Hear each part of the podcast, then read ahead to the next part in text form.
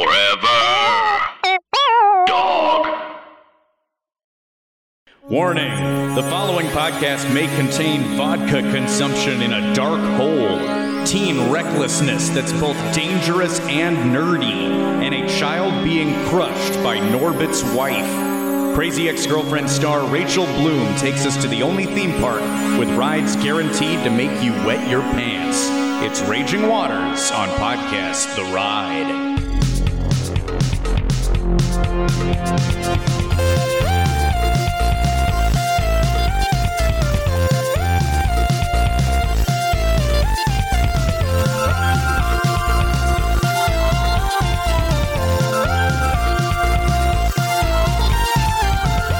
Welcome to Podcast The Ride, a show about theme parks hosted by three guys who shower in pure chlorine, so they always smell water park fresh. I'm Scott Gardner, joined by Mike Carlson. Yep, I'm here and I do that. Yeah. Yes. True premise, not a joke. Right. Jason Sheridan is here as well. Yeah, I love it. Mm-hmm. The smell of chlorine, or just like I do like it. Yeah. Yeah. But if it's too strong, I get a headache. I was thinking though, the smell of Splash Mountain is my favorite theme park smell. I think. Oh, really? I guess I was saying we should do like a whole bracket for theme park smells, and maybe I just reveal it already. That away? Yeah. Well, but that's now we know what you're coming into the bracket with. It doesn't mean we're all going to agree. Are we announcing that casually? I guess I just made an announcement. If this is your first, still workshopping. If this is your first podcast, The Ride, there may be an exciting episode determining what is the best fake theme park smell. Yeah, but stay tuned for that. Let's ask our guests. First things first. Yeah. Yes, let's bring our guest into it. Yeah, you know her from Crazy Ex-Girlfriend, her monthly show at Largo. She's got a tour. This is Rachel Bloom, everybody. Hi. She's here on Podcast. Thank you for being here. It's my pleasure. I have so many things to say already. Yes, I mean, please. Oh, boy. Hasn't Disney started releasing candles that smell like the rides? Disney is not officially releasing those. Those are third-party offshoot companies trying to approximate the smells. They have not actually released official Disney smells. But it's surprising Disney has not jumped on that. Yeah, because everything else, they've turned into such like meta product horrors of themselves. Like everything in the park now is like stuffed versions of their snacks. And you can get like... You can get dresses and fanny packs now that like pay homage to like other merchandise. Yes, like churro, a magnet that looks like a churro. They're very subtly aware of like what their brand is. I mean, they really have found a way to cater to like the pass holders who are going there every single day, who are in the biker gangs, which I'm sure you've heard about. Those what are they called? The I mean, they all have different names. The social clubs, yeah, which are like basically like, I guess, pacifist gangs that go to Disneyland. Yeah. Which have kind of died out in the last few years. Oh, really? They like peaked a little, but you don't see them as... You see like the cuts every now and then. But how has Disney not played into that? How have they not started to sell the vests themselves? I think it's hard to... Oh, right. Well, they don't want to encourage like gang stuff, I think. Sure. But if you think about it, the Mickey Mouse Club was kind of a gang to begin with. They're representing its colors. They have their names on it, patches. Mm-hmm. So really, they're responsible for all this. They would kill in his name? I think so. Yeah, they would rough up the little rascals. Cubby was bloodthirsty. Yeah. I want to get one of those candles, though. I mean, the Disney smells are... Yeah, it's hard. I have a few of them. They're not perfect.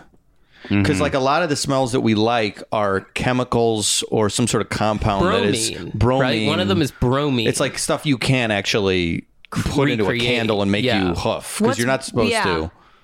Hmm. So it's like it's hard to approximate because some of the smells are just old building. Some of the smells are like weird thing you add to water to make sure it's not poison if it gets into kid's mouth. What smell is that? I think it's industrial grade bromine is like one of the smells that you associate with theme parks. Like that's it's like stronger than chlorine, and like in Pirates of the Caribbean's water, and stuff. I could be totally wrong about this. That's what's in like the water instead of chlorine. I think it's got chlorine too. We talked about this a while back, and I forget what episode it was on. But like that is what your brain is smelling that you are associating positively to. But in terms of extracting it to put into a candle scent, it's kind of impossible. It's probably illegal. Although, I don't know, is there a Juul? Is there like a Juul pod of Splash Mountain scent? Oh my gosh. I mean, if you wanted to market to kids any better than Juul already has. I know, right? Oh, that's so smart. That is, I would start vaping instantly. That's $1 billion idea. Yeah. If I could breathe in E.T. pine as a Juul flavor, yep, I'm addicted right away. That there was the time when we were at Disney when they had the that projection of Davy Jones on Pirates. Mm-hmm. Oh, yeah. It's gone now again. Really? Yeah, they got rid of it like a year ago. But what are they doing? What do they do in that tunnel now? It's like it used to be. There's skull is back. They added a little like kind of it's not an animatronic, but they added like a little character that when you go by him, he turns from a skeleton into a man. Which is very cool. It transitions you from like now the story makes sense. That it's there, and I swear I saw David. Oh, so a guy when that was still there, a guy had his Juul out, and he right when it came up, he looked into the air and he like blew a big plume of like strawberry vape at Davy Jones. He's fighting him. That guy's cool. Yeah, that actually, guy's very cool. I don't usually think that stuff's cool, but in that instance, so you like that. I kind of think that's neat. Were you with us? Idea that no, I don't think I was. Jason, you were with me, right? I can't remember. We talked about it once. Yeah, he's fighting steam with steam. But we got a full blast of strawberry vape in our face because of that. If I were like 17 years old, I'd fuck that guy. That's like that would be like the sexiest thing I ever saw. So I should begin by saying like I'm obsessed with amusement parks. Yeah, I grew up in Southern California. I'm an only child, so I grew up with it was like me and my parents, and I was like they're kind of like being an only child, especially when you have like whimsical parents, it feels like you're just like their idiot sidekick. And so my parents were also like obsessed with amusement parks, and so we got a year-long pass to Disneyland when I was 6. And I would go on like school nights. I mean, I really, wow. Disneyland is like where I grew up. I would go to Knott's constantly, Six Flags a little less, and then Raging Waters, which I'm here to really talk about. But like that was my first, and I gotta say like, I think my only water park. I think I've only ever just been to Raging Waters. But this stuff is incredibly like, it's incredibly like near and dear to my heart. I mean, I really... Being an Imagineer was like a close second career, and then I realized I was terrible at physics. Yeah, that's the bummer about it. It does involve, science and math and numbers and stuff that I can only assume none of us are very good at. That's fair, I guess. Unfair assumption. But we throw a lot of ideas out on the podcast that we think are very good, so somebody else could work out the physics of it. But I think they need more of that, and they have people to... Every ride has a writer because my husband and his writing partner wrote The Secret Life of Pets ride for Universal Studios Florida. Oh, we've heard this. Yes, I've heard this. Oh, interesting. So and I don't know if there's an, I mean, whatever, it's fine. But I don't know when the ride's opening or if it's open. Next summer. It's here. It's down the street. Okay. Yeah. Mm-hmm. So about 5 years ago, they got hired to write this ride. And they partially took it because my husband knew how much I'd like geek out over this. And we went to Disney World so that they could kind of go on rides, and then we went around Universal Studios with some of the people who create the rides at Universal Studios. So we went to Harry Potter World with some of the like creators, and I don't know what the term, it's not Imagineer Universal, but with some of the people who created the things at Harry Potter World, and it was unbelievable. And my husband's not... He likes amusement park, but he's not an amusement park guy. My husband's writing partner is actively kind of scared of roller coasters. So he got over some of those fears on that trip. But every ride has a writer.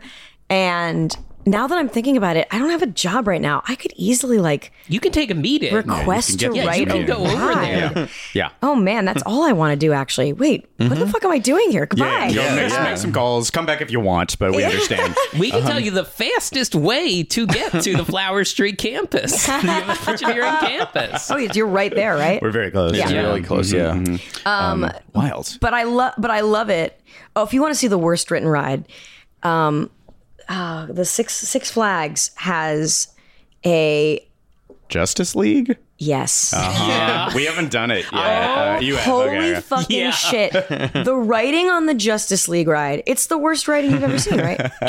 It's a lot. It's a lot. So it's full on two-person audition scenes that last like that. So the opening, like movie to let you know what the Justice League ride is about. It's a scene I want to say like between, I think it's Joker and Harley Quinn, with bad, terrible CGI. And it's them just talking. It's them just shooting the shit for, I want to say, 10 minutes. And it's like, it feels like people in a scene study class doing a bad audition scene. And it's not the last one. There's a few of those scenes. No, it's filled with those scenes. I'm going in a week. Oh, yeah. You got to go on this. It's some of the weirdest fucking writing. It's so, and you're, you know, it's for like a bunch of people there who are like, I mean, anywhere from like, you know, 6 to 36, but like no one cares about the writing of the Justice League ride. It's terrible. Yeah. It was made by a company called the Sally Corporation, who we've talked about on the show before. They made a very short-lived ride for a Hard Rock themed theme park in Myrtle Beach, based on the Moody Blues song "Nights in White Satin." So trying to turn that, and it's very. There's a full video ride through of it online on their like official YouTube channel, on the Sally Corporation channel, and it's a trip. But it's like they definitely went very ethereal with it. It's not a literal translation because it's. I mean, it's kind of a nonsense song. So anyway, they're better at doing rides based on songs, not based on Moody Blues songs. Based on DC Universe characters, where there's inherent context and well. I guess they're better doing poetic rides rather than like with a coherent narrative. I mean, it's hard to get into a ride. It just dawned on me as we were talking about this that finding an excuse for why the ride exists is very similar to like finding an excuse for why sex exists in porn.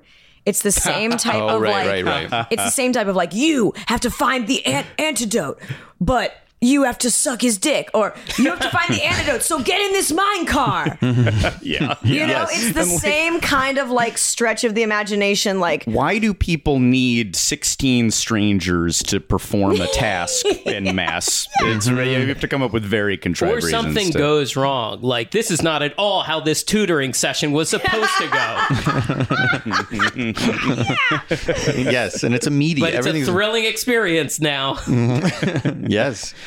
So you're telling me that they're taking tourists, it's the 1920s, they're taking tourists into this temple, they've invented a jeep system, and all you have to do is close your eyes and you'll be rewarded with riches. And like scientists aren't studying this, they're just allowing tourists to go in. But the tourists are in to find Indiana Jones as well. They've Indiana Jones has disappeared, right?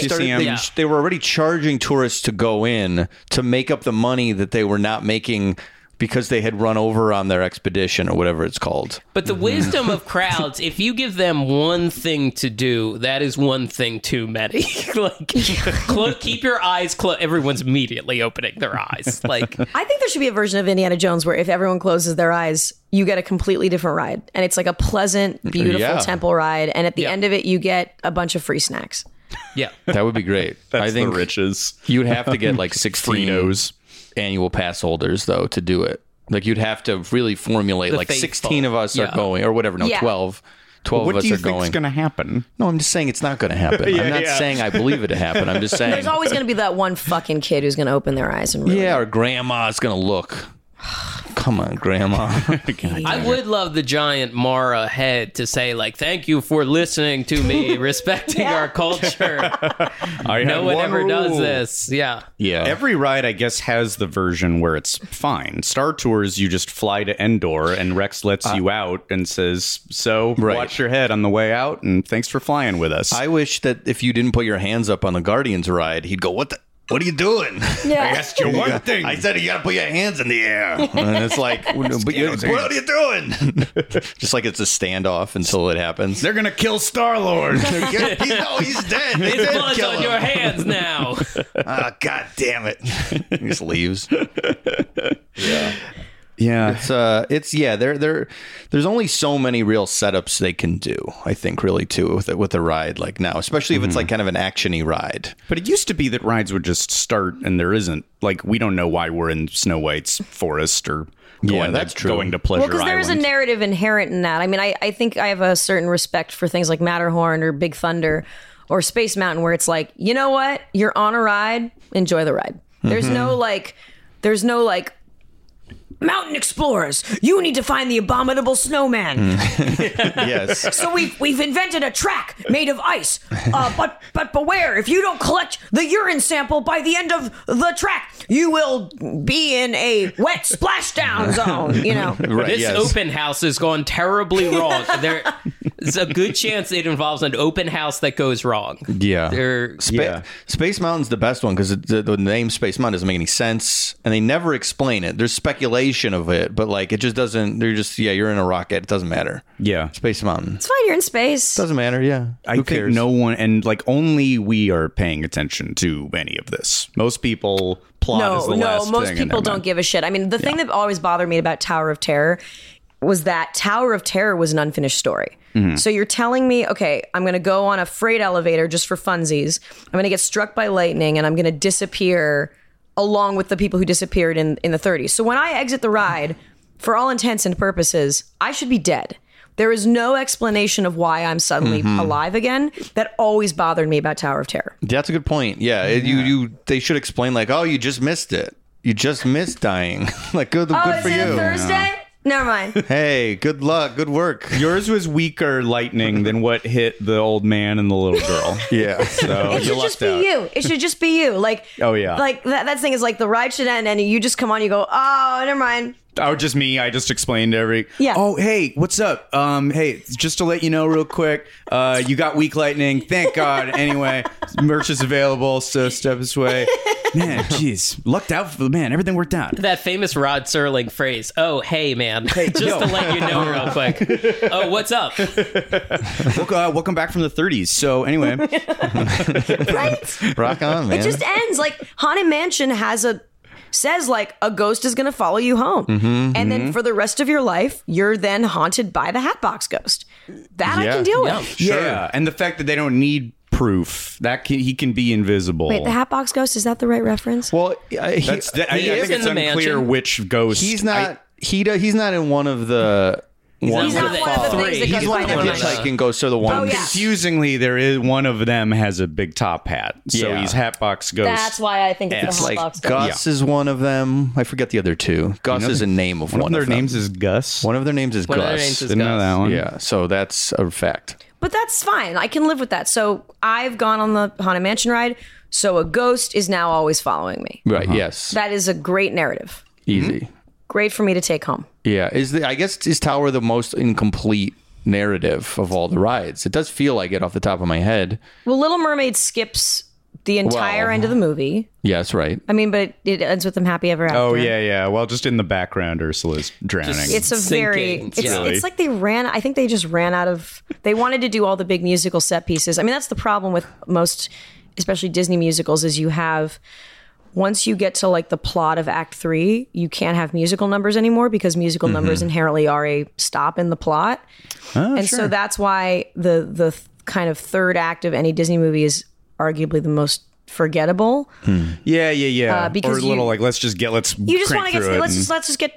to the end, like unless you have like a reprise like in Aladdin with the Prince Ali mocking Prince Ali. Pocahontas does it very well actually. Pocahontas has like the moment where they're going into savages. That's like their kind of act one finale. That's going into kind of the darker, plottier parts. But anyway, Little Mermaid is a testament to they put the musical numbers in, and once you're done with all the musical numbers, you just want to skip to the fucking end. Right. Yeah, because it's just like it's fighting for a while. You don't want to just be in two fighting scenes in a row in a ride. You know what kind of does it is Kill the Beast a little bit in Beauty and the Beast. It's like not exactly at the end, right. But maybe that's like a section that can work is the like building to the big fight. And then once you get into the fight, it's more of the battle is in itself kind of a a musical number. Like the way that battle is in Beauty and the Beast is very, it's scored. It's very like fun. It's the, another fun and games set piece. Right. Because the furniture is like a drawer hits a guy in the face. That's fun. Oh, yeah. That's funny. We like that. Oh, doesn't Be Our Guest get reprised in that instrumentally? Isn't it? Yes, it is. Yeah, I think so. Is there not a Beauty and the Beast ride anywhere? They're building one in Japan, and there have been some videos showing bell robots and the horse, and it looks unbelievable. I'm surprised they're not building it in Paris. Yeah, that's a good point. Well, Paris is weird and cheap. And I got to go to Euro Disney. Have you been to Euro Disney? I went. I've had a lot of like gripes, I feel like. Really? How was your... well, I went... I was champagne tasting, and then we were champagne tasting in Champagne. I was there with my friend, Brendan, because I was there for a press thing. And I went, wait, it was like 4 p.m. And I was like, Brendan, you realize what we're close to? I was like, Euro Disney. And I was like, let's fucking go. And he's like, it closes in 2.5 hours. And I was like, I don't care. So we managed to do every major attraction in Euro Disney in like an hour and a half. Wow. So I remember I loved Crush's Coaster. I didn't get to do it. I wasn't Crush's willing to wait in that line. Crush's Coaster was fucking awesome. I want to say it's like a rotating... Yeah, you're like spinning. You're surfing with Crush, but it's like a roller coaster as well. The Ratatouille ride was great. Yeah, that's really good. Yeah. I clearly couldn't do both, I think, in the morning I had there. Yeah, I think because we went in February when no one was there towards the end of the day. Sure. We got on things. But what were your gripes with Disneyland Paris? Well, I was there in December where it is so bitterly cold, and you can tell that this used to be like a brittle farmland, essentially. And it was like, because the weather was bad, they like closed half the restaurants, and it was just weird and understaffed, and we scanned our own tickets on the way in. It was just that was the weirdest. We just have like crumpled pieces of paper, and we scan them ourselves in the mall outside it. I don't know if you wandered around there. Are you sure like this wasn't a dream? Yeah, that's actually, I do have like stress dreams where Disneyland is bad in some way, or like something bad happened to it. This sounds like where you scan yourself in. Like, I've had dreams about Disney all the time where the ride breaks down and I get to walk on the land. Like, I suddenly snow and I get to walk among the dolls of It's a Small World. Oh, like, sure. Those trippy... Like Disneyland's a perfect place for like the things to surreally rearrange themselves in your head. Well, like have you ever seen the videos of Nara Dreamland? It's like a Tokyo, or and I don't know. It's in Japan, but it's a ripoff Disney park that's closed now and it's abandoned. Oh, that's that. But one. It has like a ripoff Sleeping Beauty castle and a main street. So there's like urban explorers go through it, and it's like overgrown shrub, hedges, grass, and it's the creepiest nightmare because it's a surreal Disneyland. Oh no! That's abandoned. I really want to. Well, I'm gonna look. I'm gonna look that up. Nara Dreamland. Nara Dreamland. Yeah. Very creepy. Don't get killed or have a wild animal. Don't explore there. It seems like a dangerous place potentially. There's an abandoned amusement park in it's Florida, right? It's Disney's River Country. That's what it is. Yeah. But did they take it? Did they rip it up already? They're building a hotel over. Yeah, they finally ripped it up. Yeah. Because Discovery Island is still abandoned. It's island in the middle of the body of water by Magic Kingdom, where you used to be able to go and see exotic animals and stuff. And they eventually shut that down. It's in the middle of a body of water. Every now and then someone inflates an inflatable raft close by and rows out to it. And there's just like sheds still with like stuff in them. Mm-hmm. The animals are all gone, except the wild animals that have taken the island back. The creepy detail, I always say that there's a shed that's just full of vultures that have never been outside. Like, there's just dozens and dozens of indoor vultures who are malformed. Is that true? No. I believe so. I think so. No I've read way. Yeah. It might not be as scary as what I'm describing. There's still jars of preserved animals. Oh. Like, you know, when they preserve, like, something and have it in like a jar. Jelly or jams? No, like an embryo. An animal embryo and stuff. There's still some of that. That's like, horrifying. Yeah. Well, like it's like Jurassic Park abandoned. Basically, yeah, kind of. This is a great opening to a horror movie. This is the cold open of a movie called Discover.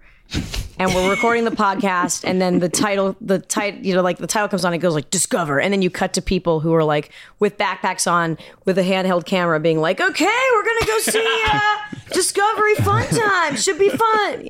Yeah. Mm-hmm. They all die. That podcast said it was a good idea. We haven't mentioned this on the show, but some listeners brought us a gift from the abandoned Hard Rock Park. Oh, right. Which is still there. Mm-hmm. And they brought us what looks like brand new merchandise from Hard Rock Park, because it's just sitting somewhere in a warehouse. It's a room, just a bunch of loose shit in the game. In Myrtle Beach, inland from the ocean. Okay, a few. So it was poorly promoted, and it was far from like the main drag. So they went in it. So it's just, you can just, it's fenced in, like it's boarded up. I don't think it's even fenced or boarded. They showed me a picture of just a giant warehouse with merch strewn on the floor. Holy shit.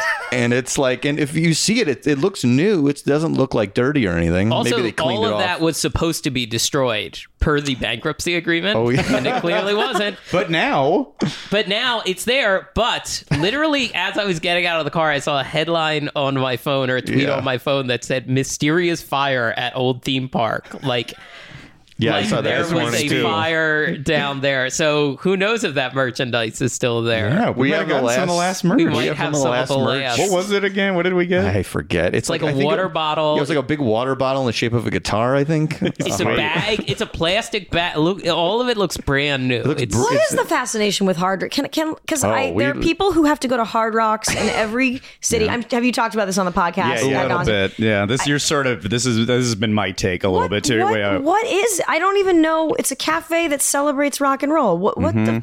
That has no food definition whatsoever. I don't know what kind of food it is even. No, it's terrible food. Yeah. Really bad food. So what? But it's like you can order like Joe Perry macaroni sometimes. I know the story behind. So I believe the initial impetus of it was like the founders couldn't find a good burger in London, so they opened, and they had some rock and roll connections, so they're like, hey, can we get some guitars? We're gonna open this restaurant that does burgers and stuff. And then at some point they were also like, we can do barbecue, because they have like a decent, like a barbecue menu. And they bought 300 guitars from Scott Weiland and Chris Cornell, and that's it, and that's all. Just only Velvet Revolver will be shown in this.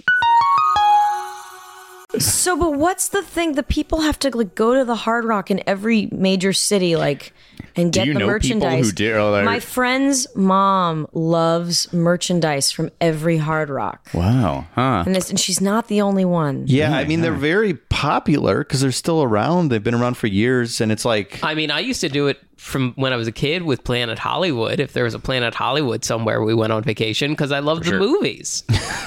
But like, just movies. Were they different in each location? They all had different props. Oh, okay. And still, there's still two or three hanging on. But like, yeah, you go to the one at first of all, I've never had a good meal at the one at Universal. I've been there like maybe three times in 10 years. It's horrible, and it's horrible. Yeah, and it's like, what is even the identity of the hard? What is Hard Rock mean to them? Well, does it mean Gwen Stefani? Because that's in there. It's Lenny Kravitz, and that's it. Does it mean Lenny Kravitz? The restaurant is different than the hotel. You're like a spokesman for Hard Rock today. But it's all owned by the Seminole tribe now, right? Too. Like, what? That's another development. Yes, mm-hmm. They own the Hard Rock company now. Good, mm-hmm. That's great. Mm-hmm. Yeah. Well, that makes me want to support them. Yeah, all right. It's a little mom and pop organization. Is Rock and Roller Coaster Hard Rock? No. Oh, that's just... I mean, it rocks. It certainly, yeah. It's all, yeah. It's still, it is the best tribute to Hard Rock out there. It's ending in Paris, though. It just closed. The one in Paris, I went on it. It was very bumpy. Okay. Yeah. Well, they aren't changing the track. They're just saying, hey, this is the Avengers now. So, never mind. Yeah, same shit. Oh, they're just closing it to make it more relevant. Okay. I think so. Yeah. That actually brings up a good, you as a music person, favorite music in the park, favorite music related attraction. I mean, I assume it's Aerosmith. I assume Aerosmith's number one forever. Yeah, of course. I love anytime a roller coaster has music associated with it. So I loved the old California Screamin' track. Mm-hmm. I think a ride that was great. Are you mad that it changed? No. I think Incredicoaster is also very good, actually. I have very mixed feelings about, and this is everything now, about rides that center around movie properties, because you inherently have to know the movie to appreciate the ride, and the ride promotes the movie. I'm a big fan of rides that contain their own narrative, that tell their own story. Which is what Pirates of the Caribbean used to be, which is what Haunted Mansion, kind of still is. And then they made that terrible movie, but no one really talks about it. So I, like, if you gave me $1 billion, I would start an amusement park where the rides didn't feed into any sort of book or movie. The rides told their own story. So that's just a little bit of a problem. It's a problem that I have with Disneyland, that now everything is just feeding into a Disney property. There's no unique story anymore. Sure. And it is what it is. And I'm not saying California Screamin' was a story. It was just the theme. I mean, because I remember when it first opened, the theme was just celebrating California. And it was a little boring. My dad actually wrote an angry letter to Disney saying how boring it was. I don't think he was the only one. I know. Yeah, no. So he was we were really bored. But looking back on it, there was something really noble about that, where it was like, you know what? We're just going to fucking celebrate California, and we're going to have this old-fashioned boardwalk, and you can go and make tortillas at the Mission Tortilla Factory. and then they just were like, nah, fuck it, it's Cars. I've never seen Cars. I love the Cars ride. I don't really understand why the cars are talking. I get it. The cars are talking. All I have to do is see Cars once. But it always just, it bothers me. It bothers me that everything now has to feed into a property that you have to have seen to fully appreciate the ride. Sure. And we talk about like ride stories. I think they're almost the most likely to be confusing if you need to have seen the film. Yeah. Like that's what I'm more lost than, I guess Indiana Jones is one too. Have you done Avatar in Florida? Have you been to Orlando in a while? No, I haven't been recently enough to do Avatar. That's the most confusing thing. It shouldn't be. You're just on the back of a monster, of the mighty Akron. Of course, we remember. Yeah. From the movie, the thing that he tames. Yeah, the banshee. But then, like, all it is you're just flying and you enjoy it. That's really what they should say. Hey, get on the back of that thing and enjoy it. But it's not. It's like 3 different rooms of explaining how you're going to be downloaded into a Navi, and then you're getting on here, and now you have to scan your heat signature. Also scanning, like Guardians, where they're scanned everywhere. Joe Rohde attraction. He likes scans. I just saw a Joe Rohde lecture, and he did cover this. He talked about this. Okay. He did talk about this because, and this was very funny, because a friend had written the roundup of he wrote the article for the LA Times about I'm concerned IP coming out of D23 is so much intellectual property based attractions. It's this kind of killing the theme parks. And the curator, when interviewing Joe Rohde, brought up this article, and this guy was white knuckling, oh my God, he was there. Oh. And so Rohde's theory is that every piece, if you think about the film school or art school, you're given a prompt for a project. So as Imagineers, they're given a prompt for an attraction, or they're giving a topic or something. And then they have to go back to zero anyway, because they have to try to then make it work for ages 8 to 80 and every people from all over the world coming to see it. And I think his theory is that when done at the highest level, done on the best attractions, that does work. It doesn't matter if you don't know the property. We'll give from when you come into the queue to when you'll leave, you will understand this whole experience. Do they always accomplish that? It's clearly up for debate. Bob, How was that lecture? Sounds like a blast. Did you get wasted? Yeah, I got hammered. And fell down the hill at the Getty. Rohde! But that makes a lot of sense, because I want to say I rode Star Tours before I ever saw Star Wars. And Star Tours makes sense. It's a coherent narrative. Indiana Jones makes sense. Yeah. You're in a temple, and they also have that great introductory video before. And Cars doesn't have to necessarily make sense. Guardians does not make sense. Guardians is tougher. It's a tougher one. But it's so fun. It's really fun. That's. Yeah. I think, are we just all worried about the, is this a slippery slope situation? Well, yeah, are we worried this is going to get... I'm worried about Marvel. I'm worried that I need to have seen all that. Well, there's going to be... Marvel is going to... They have a cinematic universe, of course, but they're going to have a theme park universe, which is a different continuity than the movies. Than the movie, what? Which is so Tony Stark could be alive in the parks, but maybe he's, spoiler alert, dead in the movies. Yeah. Mm-hmm. So, like, that's going to be a whole nother thing that you'll have to learn. Well, that's why Harry Potter does it. I mean... Yes. I love Harry Potter World. Well, I like Harry Potter World. I like Harry Potter World, and Harry Potter World specifically, it takes place in the start of book 3. Right. Because you have the Wanted serious black posters around. Right. And they're like kids forever. They're kids forever. I mean, the thing that bothers me about Harry Potter Land is there's no escaping this because it's made by Warner Brothers. It's meant to promote the movies. Everything is strictly looks like the movies. Yeah. Yeah. Which, when I read the books, I don't picture people wearing like muggle clothing with a robe. I picture just robes. So like the Quidditch stuff in the movies is kind of this, you know, it's like athletic like armor with a robe that's just kind of like attached to it. Mm-hmm. But the way it's described in the book is just robes. There are all these little things where I'm like, oh, when I'm in Harry Potter Land, I'm not completely immersing myself in the fantasy of the books because it's the movies. Right. And there are certain things that differ in the movies from the books. And then also, Daniel Radcliffe is not how I picture Harry Potter.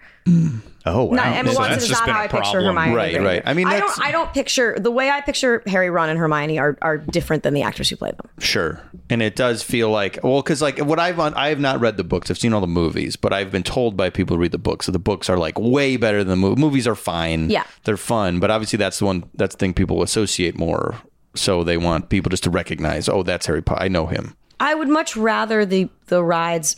be based on like the illustrations of Mary Grandpré, who did all the books, mm-hmm. than the movies, because it takes me out of it a little. But that's also me being like a dork who wants to go to an amusement park and really fully imagine that I'm in this experience. And I'm never going to fully imagine that I'm in Harry Potter World when I see the actors playing Harry, Ron, and Hermione that I know aren't really Harry, Ron, and Hermione. Right. Because it would actually be, it would be more immersive if you didn't recognize the people in a weird way of like, well, that's actually them. That's not the movie versions. These are people I don't... These are the guys. I guess that's what I'm saying. Like, you would be like, well, those are the real ones. They're on the ride, but they're not the actors. Yeah. Is that what you're saying? Yeah, that's kind of what I'm... That's like if they cast different actors for the land, then those would actually be the real ones. You know what? That's a great idea. And I completely agree with that. Yes, totally. And I know that that's completely not how capitalism works. Right. And that's exactly the opposite what they want. They want to be promoting the movies. But yeah, that's kind of what I'm craving. Right. I'm just kind of craving it being an immersive land. I mean, I like Harry Potter, The Forbidden Journey, but also...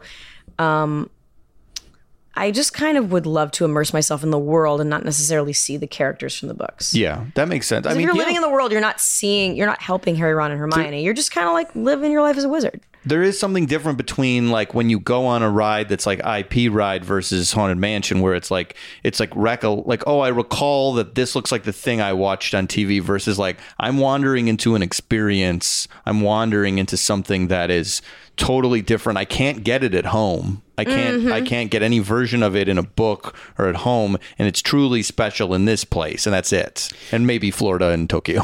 Does Indiana Jones like almost accidentally hit this the best because Harrison Ford isn't involved, so you get like glimpses of Indy, but it's not like there's not a monitor in front on your Jeep where Harrison Ford is giving you instructions, and maybe it's all happening to you, and it's a new story. Mm-hmm, mm-hmm. Yeah. Yeah. And the fact that, and also like Star Tours isn't, C-3PO and R2-D2 are in it, but it's not like, well, you know, new Star Tours now, the new characters appear in the window, as opposed to this is sort of its own thing. And I don't know who that pilot is who shows up, and Rex is only in that. And no, original Star Tours was that new character. The pilot who keeps fucking up, and my favorite character in fiction, Rex. Right. On our show. It's your first ride. It's my first time too. Mm-hmm. I think. And he's DJing now. Have you gotten to go? Have you gotten to see him DJ? No, I haven't. What is he in the cantina? Yeah, he's the DJ. So I couldn't get into the cantina. I couldn't get into. Oh yeah, I couldn't get into the cantina because by the time I went to one of the preview days, but tickets were already sold out. Yeah. Yeah. Because it was a mad dash to get there. Like, yeah. It would be like, I saw a person get trampled running to get to the cantina. And then, like, most people didn't help. Like, I was way behind, so I didn't even have a chance to help them. But, you know, they yes, were... Yeah, you would have loved to. There were, like, at least that's five... That's what you'll tell the judge. Yeah, of course. There are 5 to 7 people who just ran over the person. That's so fantastic. And then I come, oh, my God, that's horrible. Okay. And now you can just make a reservation on the app. You can? Now you can yeah, now you can. Oh, yeah. They should have done that from the beginning. You would think. You would think that would have made sense. So. Can I say I hated the blue and green milk? Oh, really? Sure. Well, that's not. That didn't taste like milk. It was a fruit smoothie. Oh, it was. So it was like a shitty vegan fruit smoothie. And I understand, like, you don't want to make people sick, but, like, when I picture blue milk, I don't picture like a fruit smoothie. If you don't want people to get sick from all the dairy, do like a sweetened almond milk or a sweetened cashew milk. But instead, it's like fruity. No, it's bullshit. That fight said they played the color and not the word milk. It's called blue milk. So milk is sort of the, if they call it something different, maybe. Yeah, but but the whole thing is you drink blue milk. Mm-hmm. Do they call it blue milk in the movie? Yeah. They do. Does he like say, Uncle Owen, I want my blue milk or something? I'm not. My milk cup is empty. Emperor is like, finish your blue milk. I am 85% sure they do. I can't remember. Feels like they do. And why would we all call it milk? But it's not milk. It's not the consistency of milk. It's like a fruit smoothie, and I gotta say, like, kind of a shitty smoothie. I think my take on it has become, I was expecting to not like it at all, and then I tried both, and I liked both for like 4 sips, and then it started to become, how am I not? This is a pretty crazy flavor to be drinking a lot of and not getting drunk. Like, that I'm not getting the reward of a little buzz, and I'm just sucking down so much sugar and weird artificial. I think maybe in Florida you can get a shot. Yes, that's the plan. So that would really improve the entire thing. Yeah, I think so. But when you think about butterbeer at Harry Potter World, like, butterbeer is amazing. Yeah. Yeah. Like, butterbeer really lives up to, like, you know what? Especially when you get it hot. Like, yeah, that's exactly how I pictured butterbeer tasting and more. And especially when you get it with some whiskey in it. Yeah. I mean, yeah. I forgot about the bets are off. I was at Universal the other day, and, like, when I am up there, I can just, like, passively consume butter. Like, I'll just, like, get it without even thinking and drink it. Like, it's you just go into, like, a coma? No, like, but, like, I will not even hesitate to get it in the way of, like, do I really feel like this blue milk today? Like, getting water out of the fridge. You're not even like, okay. Yeah, basically. But I also, the other day, it was so hot, and I had a sore throat. And I was like, oh, wait, there's frozen butter beer. And it felt great. Like, I felt so much better. It was really so soothing. Frozen for a sore throat, not a warm. Well, it was like 98 degrees up on top of that hill. So I think I wanted to cool down and also soothe my throat. The frozen butter beer it's delicious. Would you recommend it for a sore throat, though? Anything cold for a sore throat is good. Really? I guess I always go warm. For a cold, not in the long run, because it's so much dairy and sugar, it's going to probably fuck your immune system, but to soothe your throat, Yeah. So I'm always daily butter beer. I'm always warm for sore throat, but maybe I'm doing it wrong. If we did like a supersize me with just butter beer. You drank butter beer for 30 days. All right. You'd feel like you had magic powers. That lives up to like the hype of like... Yeah. We've talked a little bit about this on the show, too. It's like that one also, from the way I've heard it described in the book and the way kids, like, they talk about it in the movie. It's like, wow, this magical great drink. And I never, except for Jason, who was the first person I ever heard say he watched Star Wars and was like, gotta try that blue milk. Like, I was like, oh, that's some gross thing they're pouring in. Like, it's also not, the name blue milk does not sound good. It's like there's nothing magical. It's not like Luke is like, wow, I got to get back to Tatooine to drink my delicious blue milk. No, but it's all the idea of like immersion and fantasy and feeling. I mean, the most I went to Harry Potter World a couple months ago with a bunch of my friends who like love Harry Potter, and our favorite thing was just drinking butterbeer in the Three Broomsticks, and then we talked in British accents and pretended we were wizards. Like, that was my favorite part. Yeah. And I didn't have to look at like CGI Dan Radcliffe, because I could just pretend I was in the books. Mm-hmm. Yes. Okay, you're not there to meet the characters, especially the actors and the film. Yeah. No, I don't. You want it to you're there. I want it that I'm. I want it completely immersive that I'm.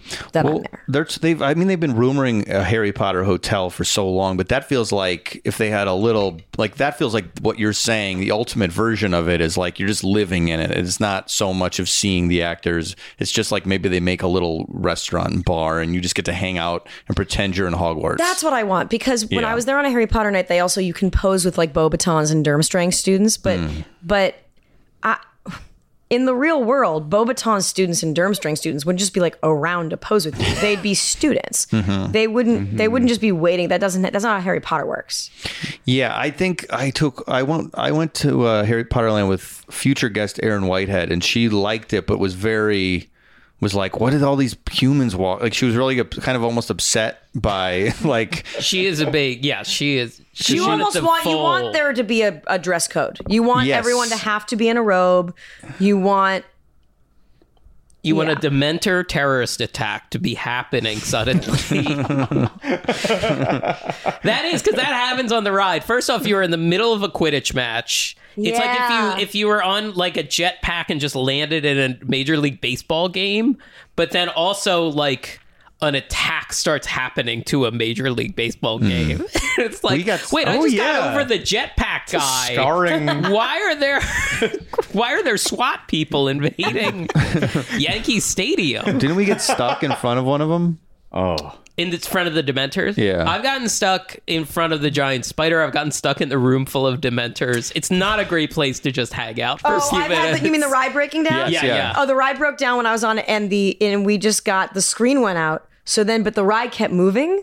So it was just going, and we're like, we're going to, if this goes on for 10 minutes, we're going to all throw up. This is... Yeah, that's the most nausea. Oh, so you got stuck in the loop of moving. We got stuck in the loop of moving, but the screens went out. Jeez. Oh, that's horrifying. So it was really weird. Wow. So all your mind is getting then is like jerking movement. It's not even fooling you with the visuals that you're going through space. You're just getting jerked around. You're just getting jerked around. I think it was the Whomping. I think it was in front of the Whomping. Yeah. We got stuck. I remember the music went out. We were stuck. We were static. Yeah. But we could... There was still the music tracks or the audio tracks of Harry. So you just hear like, get away from them. And there was no music. There was no nothing. Yeah. You just hear, hey, get away. Like just, no, stop. And then like every minute. And then we were just like not upside down, but like staring at the ceiling, waiting for it to start. When I wrote it the other day, I actually got all the way through it. But one of the times they had accidentally left at the very end, I saw the maintenance bay. They had left the lights on. I was like, oh, that's where the maintenance bay is. But for people like us, I'm like, oh, yes, now I know where the maintenance bay is. Nice, nice. That happened on Pirates. Right after you go by the pirate ship, sometimes you see the door where they send boats. And the door will be open straight away, and it, like light was coming out of it once. Oh yeah, and I was like, a guy drinking a coffee. Yeah, and then I was like, come on, can we go? Like, send us into the maintenance bay. I love googling pictures of Space Mountain with the lights on. Oh yeah, oh, yeah. We got sent off. We got sent off to the left recently. We'll tell that story at a different time. Yeah. But we got sent. We were going to Space Mountain, and you go to the right, and you go up the hill. Oh yeah. We were going. All of a sudden, we took a left, and we went, "What the hell?" There's another way. What the fuck was the left? We're with a person that'll be a guest, and we'll see if he wants to tell the story. Honestly, we'll tell you off after. It's a little secret. You can't tell this. Well, I feel major spoilers. No, this is big news. This is big news. This is gonna tease. This is people are gonna be like. I'm trying to think of like stuff. Left turn episode. Have you guys eaten at Club 33? Yes, we did. Right. We all get together. Great. After right. You went to the That's from Disneyland gallery. We did a show there. I know you were on Paul's show, and we got to go to Club 33 with those with the crafts who did the actually. Yeah. How was it? Nice. How was your? Oh wait, well, okay, yeah. Club 33, first of all, yeah, cool. Yeah. I mean, but you've talked about it on the podcast. I was going to say, what do I know that? Well, I'll tell you what I've done. Numerous times now that is the VIP tour, which anyone can do. Anyone can pay for it. But because I'm like on TV, I get it. Like, so when you do the VIP tour, what you normally do is you just get like in the fast pass lines on every ride, I think. Mm-hmm. But because I'm on TV, I get in the exits. I get in the exits. And so I get to see the kind of behind the scenes of every ride. And they're like, please don't take pictures. Please. It's very cool. Oh, it's man. Really, have you seen anything weird that we would know? No, it's mostly, you know, it just reminds me of like when I worked at a restaurant, like you see like ship schedules and you see lockers and it's pretty what you would expect. It's so strange that it's just a play. But it doesn't. You'd think that might ruin the magic, but I find that I find it cooler. I like seeing the back because we come from the theater. Sure. You know, there's a backstage and then there's when you're on stage. Sure, and so if you view the whole thing as a theatrical experience, no, it's fine. Maybe it makes you appreciate more that, like, but it isn't magic. There's human beings putting this together, just like any job. I use the Star Tours bathroom. Damn. Because I went with a person who's on TV, so we got to do that. The Star Tours, the Star Tours, like work bathroom. We talked about that. Jeff Garland. He took, but yeah, we went in like a little side door, and the guy was like, "Do you want to use the bathroom?" And I went, "Oh my God, of course!" There's a secret little bathroom. It's not for regular guests; it's just for employees, and they let me use it, and I was thrilled. What was it like? You peed all over it. You got it so messy. Yeah, I marked it. I marked my territory. This will never be. I'll be the last to use the Star Tours bathroom. It was unexciting. Yeah, just like a standard bathroom. Yeah, right? It was not like there was Rex in there like cheering me on. Yeah. There wasn't blue milk in the toilet. No, there was no blue milk. They're not spending water. The money on like they're not spending the money to like entertain the employees. No. In fact, they want the opposite. Yeah. Sure. Rachel, did you bid on anything at the That's from Disneyland exhibit? Yeah, I bid and I got a poster from when Splash Mountain opened. I want to say it's a poster from 1989. I got some. They're very cool, but like they're these kind of souvenir like I want to say 30th anniversary commemorative Haunted Mansion like brick bookends. Mm-hmm. Oh, great. It was a Disney item that they were selling at the time, and I bid like, looking back on it, like way too much money on those. Sure. But that thing, like, I got to do an auction a couple of years prior, and it was not nearly as that's from Disneyland one. Everything spiked insanely, like 3 times what the one I went to was. So when I went to the original auction, it said the Sky Bucket was the starting price was $6,000. That's what it said. Mm-hmm. So I really thought, I was like, and everything was like kind of, so I really thought I could get this Sky Bucket. And I was like, all right, it's not going to be $6,000. Maybe it'll go up to $15,000. And I was willing to spend like a chunk of change for that Disneyland Sky Bucket. Cause I rode the Sky Buckets as a kid. I mean, I not only have a video of Sky Buckets, I have a video that my mom, because my mom grew up in Southern California, there's a video of her and her parents at Disneyland in the 60s in a Sky Bucket. So like that is a huge, oh my God, to have a Sky Bucket in my backyard, like that would have been the budget for like my backyard decoration. Yeah. Just never, you don't spend that ever again. No. Like, so I was prepared to buy a Sky Bucket. And then when the fact that they had online voting, so the starting bid for the Sky Bucket was $100,000. Oh my God. I'm there in person. I specifically wanted the Sky Bucket. I think I went both days, but I was waiting for the fucking Sky Bucket. And when the starting bid came on at $100,000, wow. A bid from Brunei has come in. It was devastating. It was absolutely devastating. Because I was fucking there. I was there in the room. And then Drew Carey was a couple rows in front of me. And he tried to bid on a Dumbo car. And he was in the mix. And the host of Price is Right is bidding on in front of you. And he was in the mix. And then it went up. He was in the mix up until it was like maybe $350,000. Whoa. And then like it hit like $500,000. And he's like, I'm out. Drew Carey's tapping out. I know, Drew Carey tapped out, and someone got it online, and I think he cried. Oh man! Wow! It was devastating. You look, the Sky Bucket. If I was like, I could get this for $6,000. That sounds great. Yeah. Oh my God. Yeah, not insane at all.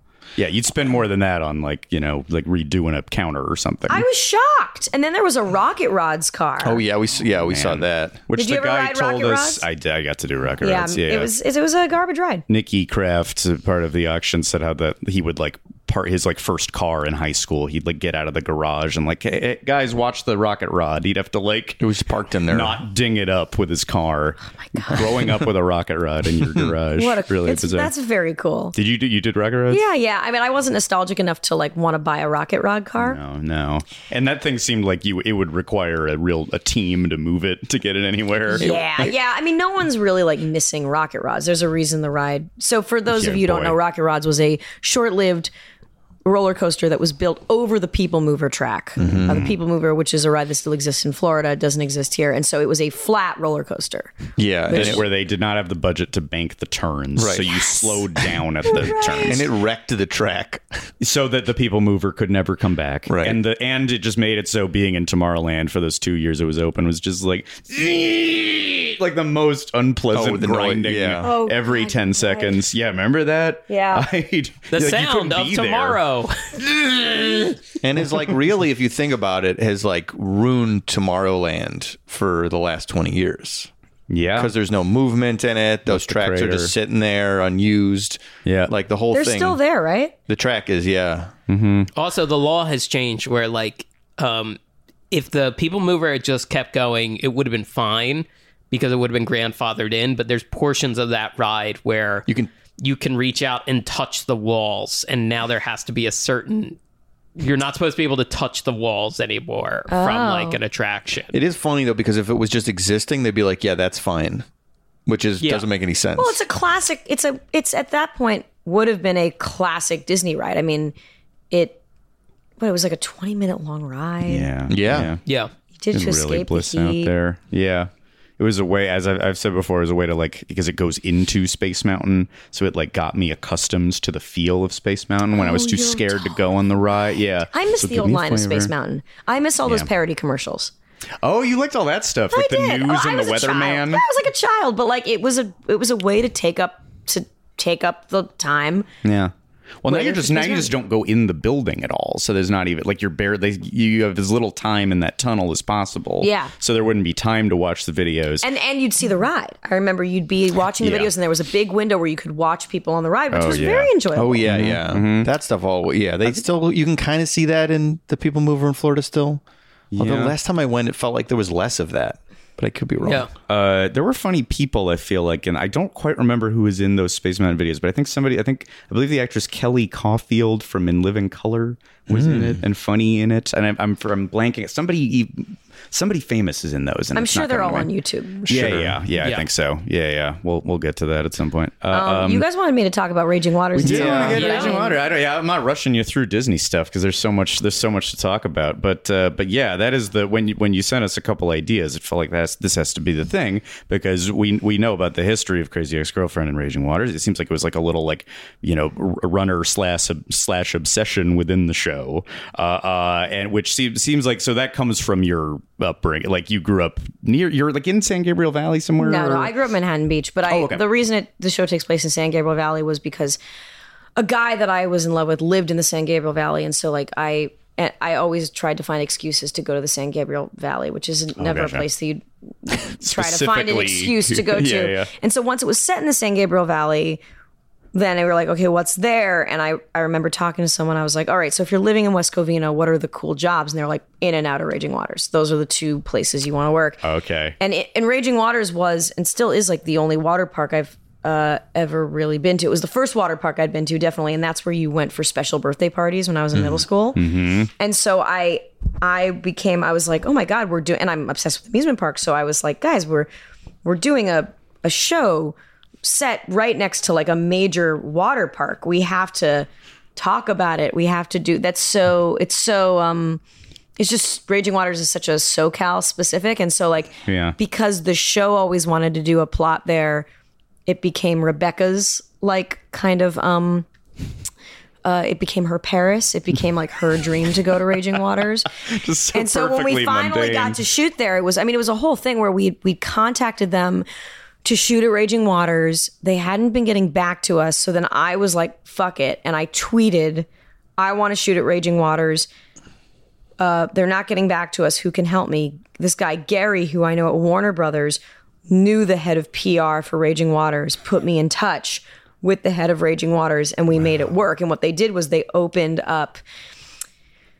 It had just shut down for the season in, I want to say, September, and we wanted to shoot in November, so there was still water, like stagnant water, in a couple of the rides. Oh. They were about to drain the rides when we called, so they left. So we managed. We always wanted to set a scene on this ride, Dark Hole, which is the actual name of the ride. Incredible name.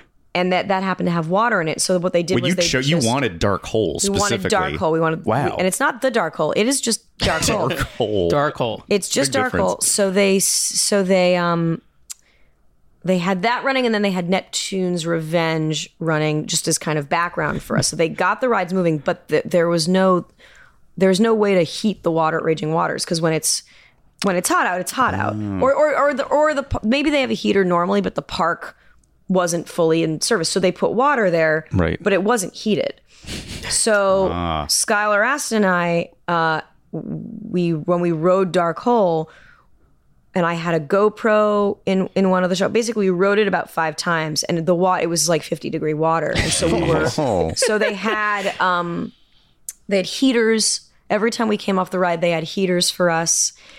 And they had immediately would wrap us in warm towels, and it was the one time that I have imbibed in alcohol on set, just literally to keep myself. Oh, geez. Just to warm as if you were freezing to death. I couldn't have done it. I couldn't have done it sober. It was really little. So we needed volunteers to go down the other slide just for B-roll in the background, and little kids volunteered to do it because kids are crazy. Mm-hmm. But yeah, Skylar and I riding Dark Hole over and over and over again, and it's an indoor, it's an indoor dark ride. So even colder then probably. It was so cold. It was so.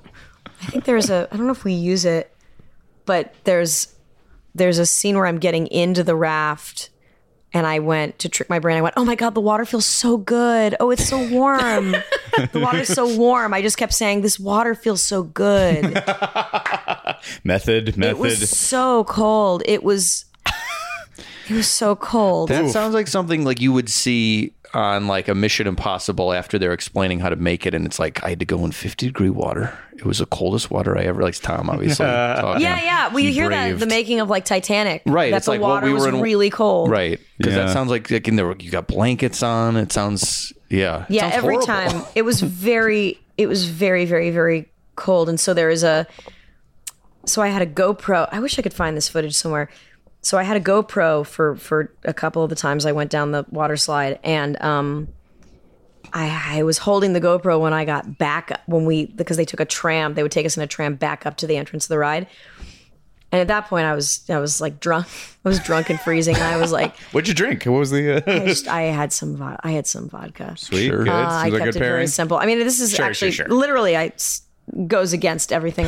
I mean, this is very unprofessional for me to admit. Hopefully I don't get sued by CBS, but I needed... You aren't drinking Everclear. You aren't doing 90 proof. No, I needed vodka inside me, literally to warm me from the inside. Yeah. Like a snow dog. Like a snow dog. Rescue dog coming to get you for With the barrel? Yeah. It made doing that scene bearable. But I have the GoPro, and I'm shivering in a car in the tram going back up to the entrance of Raging Waters. But I'm also kind of drunk, so I'm just it's so cold. How you doing, Skylar? Are you good? I could do this 6 more times. It's really cool. Oh, I'm so cold. I don't know. I'm just rambling. Long way from the Nederlander, huh, Skylar? I mean, that's what I felt really terrible about. Is he was the new guy who joined the cast. I guess it was 3 or 4 episodes into him being on the show, and I was, this poor guy, out of everyone on the show, has to ride the 50-degree water slide with me. I muscled it into existence. This almost didn't happen, and I insisted it happened. You could have let it go, but it was your There are mission. So many times that it didn't have to have happened, and the fact that I willed it into existence And then like was like, come on, Skylar, you're writing this line. But also for a satisfying story arc. I mean, you guys had built up Raging Waters as a reference point for so long within the show. It was wonderful. Yeah. And had there been a world where the whole park could have been open if we'd shot it like during the summer, there, I mean, I'd wanted to do a Raging Waters opera episode. Like there was a lot I wanted to do, but we worked around, okay, we can open up like really 2 rides. What can we do with that? Oh, this is interesting. And you knew that by the was it during the writing process, or was it like a later production thing, or it's interesting logistics of? Yeah, it was a mix. We started breaking the episode months before we knew for a fact we could film there. But when we started the season, I gave the line producer a heads up. I was like, let's already be in contact with Raging Waters. Sweet. I know I want to do something at Raging Waters. And then they weren't, because they were like shutting down for the summer, then they weren't getting back to us. Because by the time I told the line producer that, it was like July. So they were in the thick of the summer. And then we were dealing with kids dying of heat stroke. With the dead kids. Exactly. So I think we had the script written. And then once we knew this is what we could get at Raging Waters, I went on a location scout with the director of the episode, Jack. And with the writer of the episode, I think it was Alana. Yeah, it was Alana Pena. And so we rewrote parts of the episode to fit that location scout. Oh, gotcha. Okay. Is that what inspired specifically the choice of the snack area Sharkies as the setting of the musical number? So we knew we wanted to do I Hate Everything But You, a musical number in Raging Waters, and then the fact that like we could somehow get the rights to have Sharkies and have that whole area at our disposal was like, we have to use this. Not affiliated with the Tex-Mex brand. No, Sharkies. Weirdly not. Separate Sharkies. Not affiliated, but like we get all the cred for having Sharkies there. Mm-hmm. Because that was just an area that, so right behind where Sharkies was is the main part of the park, all of which was completely dry and completely shut down. Oh, so like wave pool kind of stuff is just barren. So I walked past I'll show you pictures. I have pictures like next to the barren wave pool, barren vortex, the barren like children's play area. It's all dry. Creepy. It was very borderline creepy, but like eerily beautiful. Oh yeah, when getting to this is like weird nightmare fuel, like that you're in an like not abandoned, but a closed down park. So most of the park was shut down. And so we couldn't, like, you know, in an ideal world, we would have been in that kind of open area, and it would have been more of a montage of us going on different rides. It would have you would have set parts of I Hate Everything But You on different rides, but because we only had 2 rides at our disposal, and originally we wanted to do the lazy river, but to fill up a lazy river so we couldn't do that. But luckily, the whole Sharkies refreshment area was directly across from all the dry water rides, so all you had to do was just shoot in that one direction, or shoot in the kind of, I guess like 180 degrees direction, and just not show the stuff directly behind it. Just the saddest water park holding, the like, other way. So background holding and stuff was all in the like dry part of the water park. Just in this barren pit. That'd be funny. We should have just said it. We should have just had the background kids in the dry wave pool. But it was very surreal. It was very bizarre and like very surreal. And I want to say, I think we tried to sneak some shots of like the dry rides, but it's hard to fake water. Yeah, I would imagine. Yeah. Sure. CGI. The worst looking floppy water coming out. Were you just so relieved, like, okay, we did this chunk of the episode here, or do you still feel like you have some sort of a Raging Waters project in you? Oh, no, I feel pretty good. I feel like that's good. I think that I really blew my wad on the thrill, because I grew up in Southern California, as you know, which is a very sunny, but very like almost like bland chain based place. And I was a very kind of big fan of musicals, big fan of like, you know, when you think about all the classic musicals, movie musicals, it takes place in like New York City, these very kind of lush East coasty, old-fashioned looking places. And where every little bookstore is magical. Yes, exactly. It feels like whimsical. So the idea that we got to do numerous musical numbers in these like strip mall chain places is exactly what like I and Aline wanted the show to be. So I'm good now on like I'm boring, weird. Yeah, I'm good now. I mean, I still would love to. I'm going to do some stuff that's amusement park based, because I haven't even begun to really touch like dip my toe into like my love of amusement parks. I mean, I thought of doing, when I have like the time, I thought of doing like a mini album to listen to specifically when you're at Disneyland. Wow. Where it's like, here's the song to play in your earbuds as you're like entering this line. That's cool. That's really cool. I did a Hanukkah album like 6 years ago called Suck It Christmas, which like to this day still has not made back its money. So I am a very big fan of doing like niche ideas that only 100 people will enjoy. Sure. I don't know if I'll get around to that, but I am. So a lot of it requires time and a willingness to not see any financial return. Yeah, exactly. Yeah, so yeah. I would self-release it or whatever. I would also have to probably avoid the calling it Disneyland. I don't know how I would even. Oh yeah, wasn't that weird? It's akin to the like timing up Dark Side of the Moon to play with Wizard of Oz. And, that's what it really is. You can't like say that. It's there's a scene in Almost Famous, I think, where now it's on the DVD, but you like so put on that one. So they somehow obliquely allude to Stairway to Heaven since they couldn't get the rights to just like if you play Stairway to Heaven at home and then watch the scene and time it up correctly. Oh, is that true? I think, yeah, there's something like that. I forget, but like they can't say it legally. They have to imply in other media. Like, yeah, I'd have to ask my lawyer what exactly I could do because I couldn't have any of the audio from any of the amusement parks. Sure. Yeah. But could I legally sync up a song to like exactly match like the line to Peter Pan? You could probably say like sync up this one to the pirate one. You know which I mean. Yeah. The ghost place. But also, are they really going to sue me? Well, because like YouTube, you can have a ride-through video with the songs playing. Yeah. So like Peter Pan's songs are on the Peter Pan ride-through. So it does feel like there's a kind of a gray area there. Oh, I'll say something really cool really quickly. Because a bunch of people that I grew up with also had year-long passes to Disneyland. There was this guy, Zan, I knew, who had a Jeep, who he'd been borrowing. He had his cousin's Jeep for the summer. And the school parking lot, like his high school parking lot, it was like the high school near mine. The high school parking lot was like all inside. And he basically had been on Indiana Jones so much.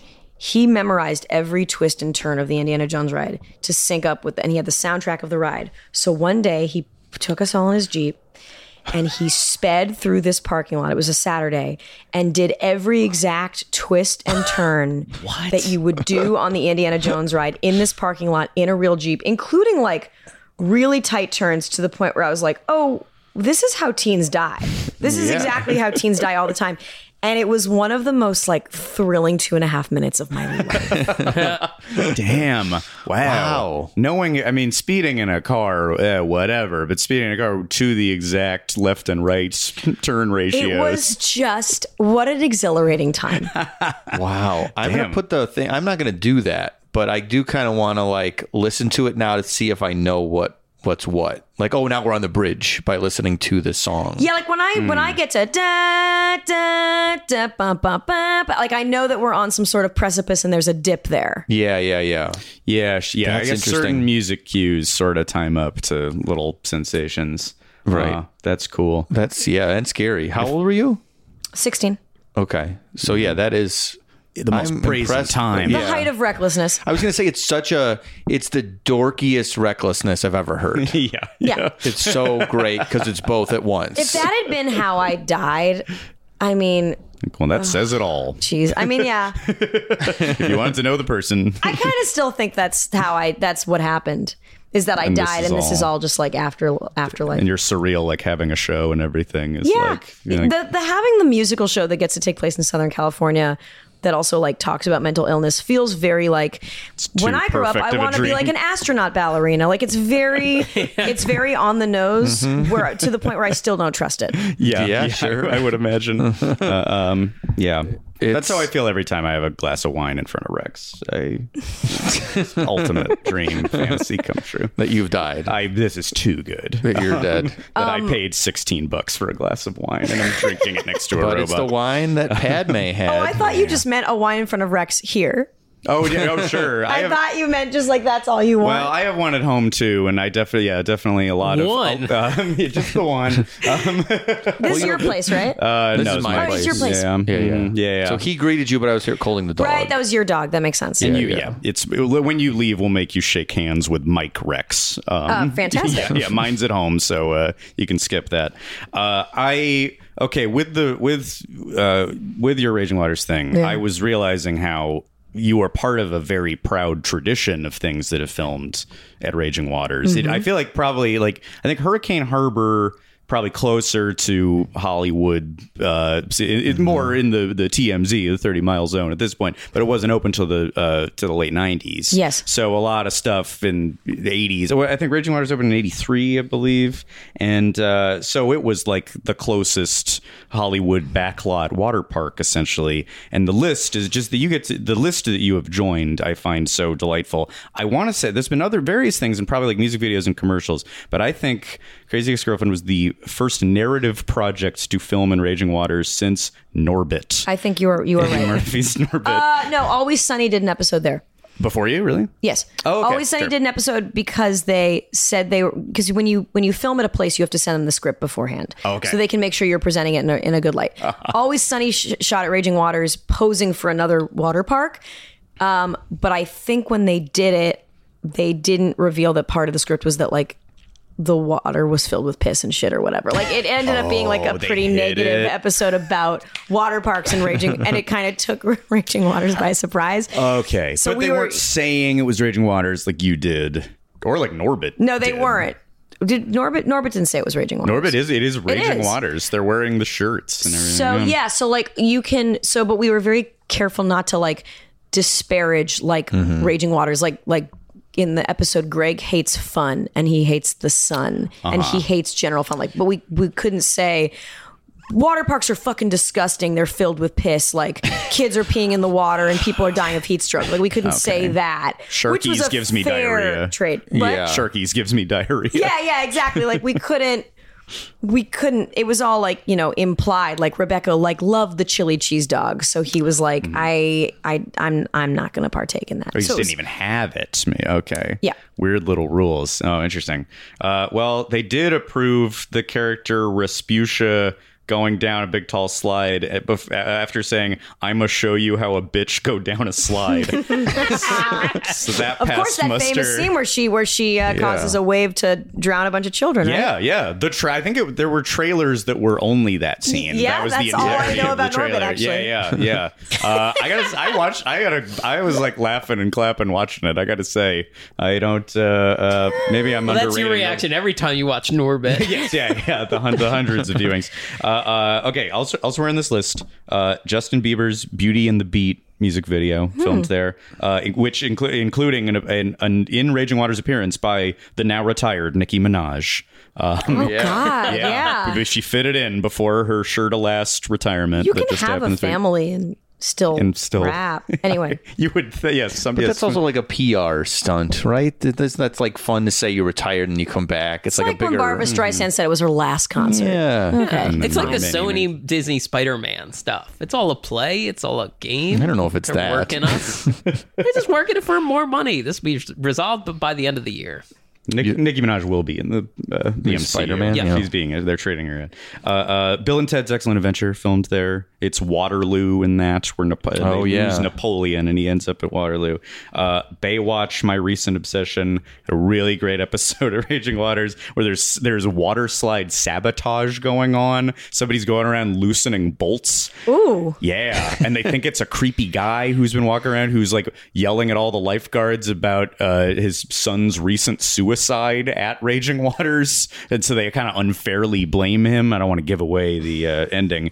Obviously, of course, also they would need to hire the Baywatch lifeguards who work on the coast to like temporarily be at Raging Waters. It's one of those that's a like porn forced plot scenario. Yeah. Like why are they? So you're binging Baywatch right now? I've been real deep into Baywatch. It's everything I can do to not talk about it on every episode. But Baywatch has been recently remastered and it's on Amazon and Hulu, and it looks legitimately great because it was 35mm film. So there's shots where I'm like, this is a great looking. It's just a good restoration. I feel like I'm appreciating it in a Tarantino kind of way. It looks really great, and then it's the dumbest shit you've ever seen.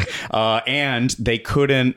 My favorite thing about it, they couldn't get the rights to all of the music that it originally aired with, so it's all new sound-alike music made this year. So that's all this bizarre, like one note off. That's like I've looked ones up. Like, okay, so that was "Spice Up Your Life," but now it's some generic song. Like, hey, let's go. That's like the state DVDs. Oh, do they have a lot of like weird fill-in? They have a lot of like Nirvana sound-alikes. I guess everything on MTV back in the day. Yeah. Wait, anyway. So like how can you not have the rights to that music anymore? I'm confused.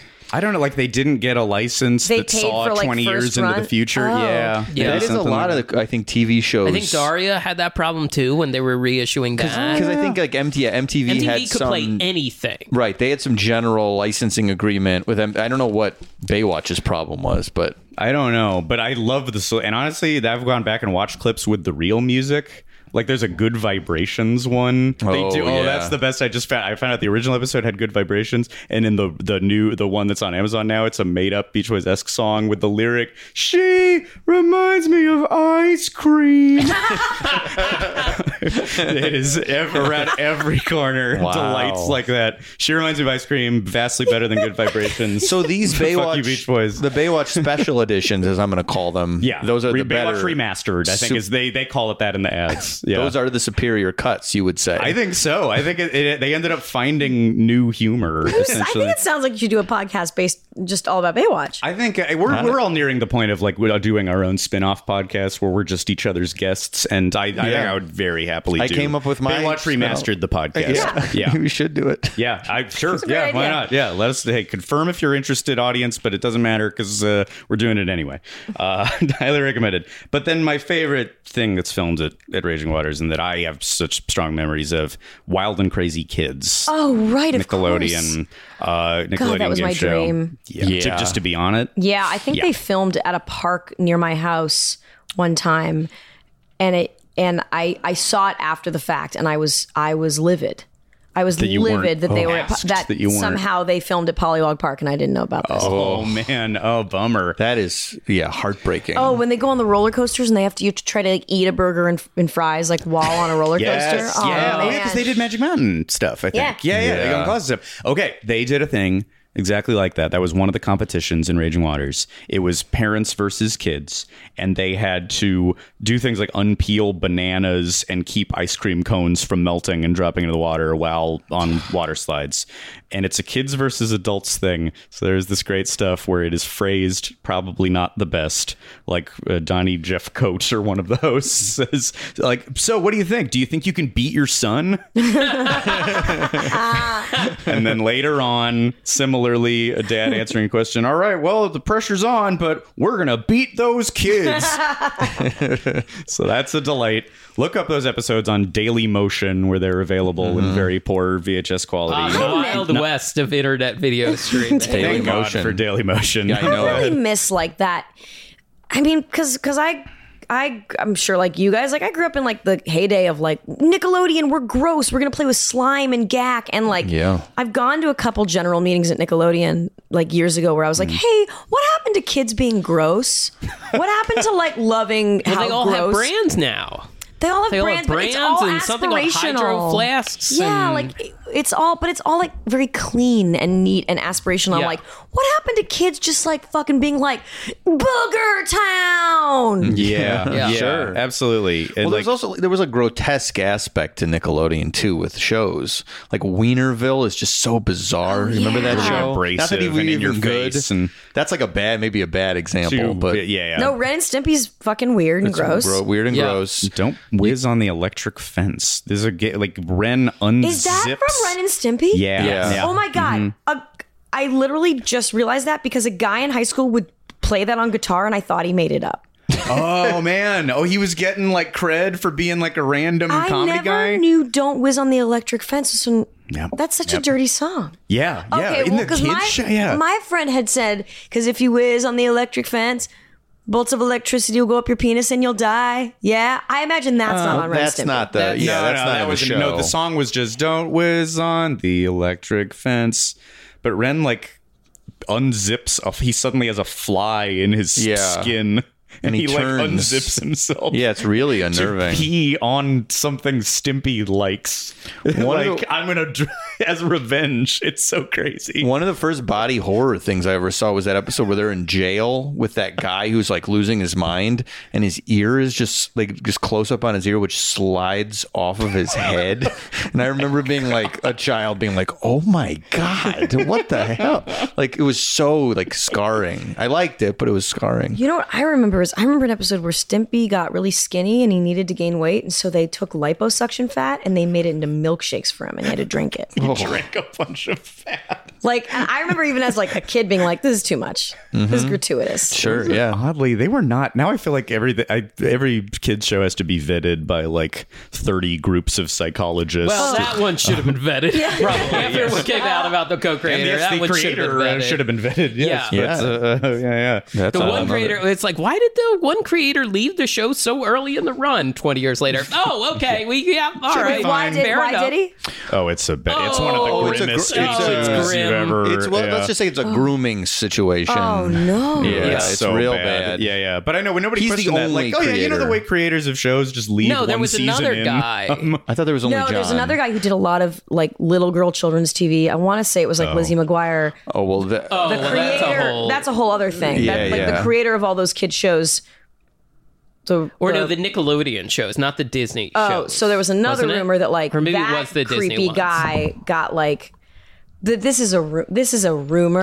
Yeah, I'm remembering allegedly. This from hearing it like 10 years ago that like he got like Jamie Lynn Spears pregnant. Oh yeah. Yes, we know who you're talking about there. Yeah. Who also just like Nickelodeon says goodbye after a great career to thanks for the memories, and you're like, what? Why? Just suddenly that's not suspicious at all. Yep. Just see you later. You know, people just leave lucrative under the rug. Please do not Google the phrase open secret. Please do not. Yep. Yeah. So yeah, you guys can look into that if you know. If I listener wise. Yeah. God. Let me. I was gonna link back to body horror with the now I don't want to go around saying negative things about Raging Waters, and I haven't been, and they were great to you and your show. There's Yelp reviews that are not thrilled with things that have happened there. One I just really liked this review. I liked this assertion.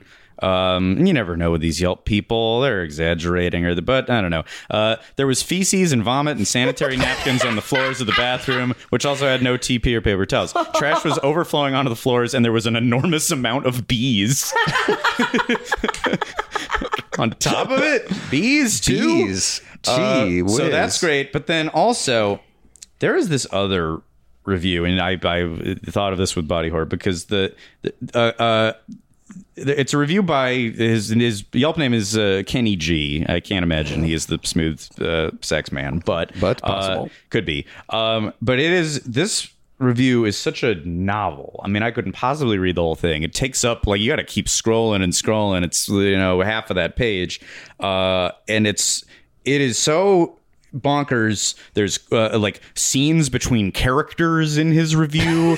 There's hashtags. Like a hashtag doesn't link to anything in the middle of a Yelp review. That's not how it works. But there's also the assertion that he says he has a lot of complaints, but then says like, I don't really like to go in the water at these places because you might come out of the water with 14 toes and 2 penises. You might what? That's a pretty major assertion. I'm not sure he's correct, but the main thing about this review is it has a motif, and he starts the motif at the beginning by saying, "Don't go chasing waterfalls. Please stick to the rivers and the lakes that you're used to. I know that you're gonna have it all and nothing all, but you're moving too fast." I'm starting to think that TLC might have been light years ahead of their time, and then the entire review keeps quoting TLC. It's a motif throughout it, and he finds crazy ways. Just like when you come out of the water, you might look gross. You're not going to be too. You're going to look very unpretty. He works the name Fan Mail in the name of their album. Right. He says, try anesthetizing yourself from an unexplainable rash that no scrub can get rid of.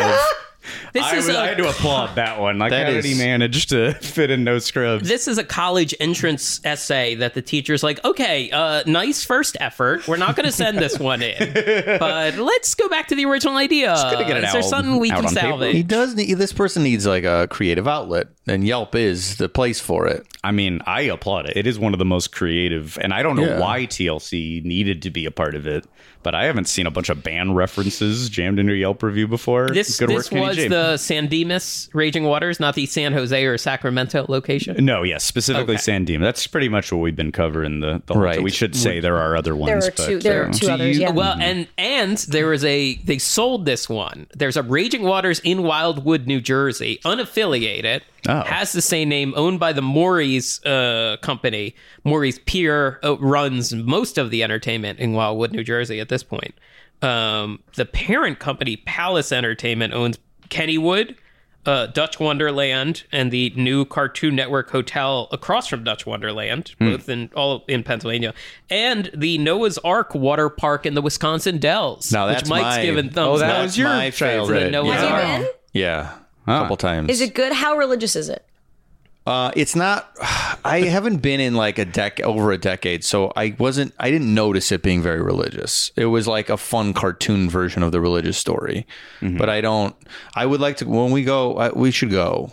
I think we are gonna go to Wisconsin. I'm surprised you guys haven't done like gotten a van and done a road trip to all the major like amusement parks. Yeah, that might be the next. That'll probably, because we want to go to Dolly. We got to go to Dollywood, and we got to do a lot of this. So yeah, something. Nick Mundy, who scolded us into doing this podcast in the beginning, also said, "Why have you gotten into a van and gone to all the places?" Have you joined the roller coaster enthusiasts? Not yet. We haven't done that either. Good. I've looked into doing that, but then you just need to take a lot of your time out of the year to travel and go on different roller coasters, so you can ride the roller coasters. Wait, there's like a quota you have to fill? There's a commitment of some kind? What? Is there a commitment of some kind? Yeah. I think there's dues. Right. And then they have special events. You just have to, in order to take advantage of it, you have to be willing to travel to different roller coasters, because there are events at different amusement parks. Right.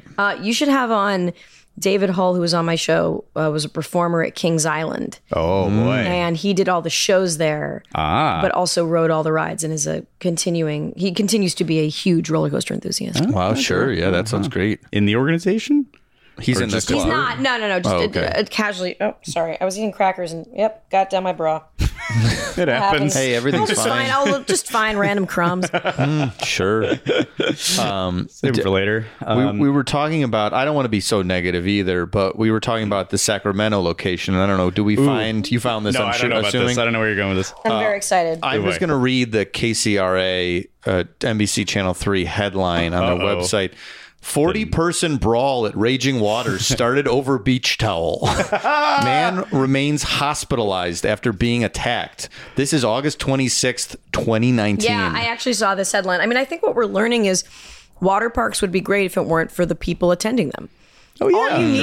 All you need is like a water park, and just if it was to yourself, it would be perfect. Which you sort of got to have, and some vodka, and it was great. Mm-hmm. Yeah. Mm-hmm. Yes. Besides almost dying of hypothermia. Yeah, YOLO. The memories. The memories were so special. What's the disorientation increased by? What appears to be Raging Waters is one of their big innovations. Is multiple water slides in the darkness. Mm-hmm. Yeah. Which they're very obsessed with that. There's Dark Hole, there's Neptune's Revenge, there's the Vortex. There's just only so much you can do with a water slide, and especially I can't imagine that Raging Waters has. I don't think they have the budget of like, certainly not of like a Disney. Oh, absolutely. But I don't even think of like a Six Flags Hurricane Harbor, and so like there's just not. Your resources are limited, and the one thing you can do is make a water slide that is nearly in the dark. That is the like cheapest theme for sure. Yeah, and it is very disorienting. Dark Hole's very disorienting. And yet, they did manage to get some major theming and even some characters into the genre of dark water slide. And I know you know about this with the slide, Dr. Von Dark's Tunnel of Terror. You know what? That actually... I think that was the one that was open for us. It wasn't Neptune's Revenge. It was Dr. Von Dark's Tunnel of Terror. Oh, yes. Okay. So Dr. Von Dark, this is referenced in a song in the show elsewhere. Yes.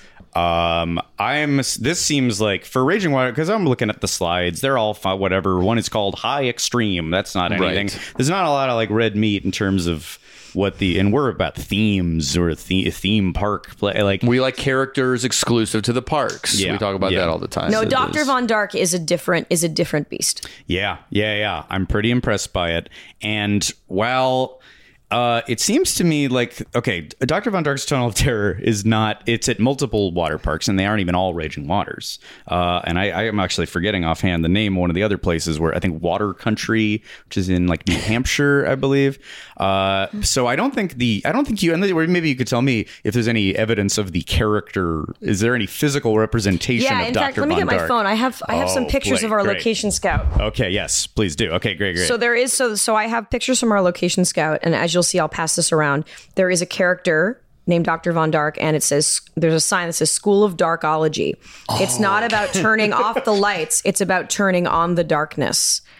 And here's a picture. Man, he's got a Joker phrase. My friend Jack in front of that sign. If you zoom in, you can see what Dr. Von Dark looks like. The motto of the School of Darkology, which, by the way, the School of Darkology is bright yellow with purple trim.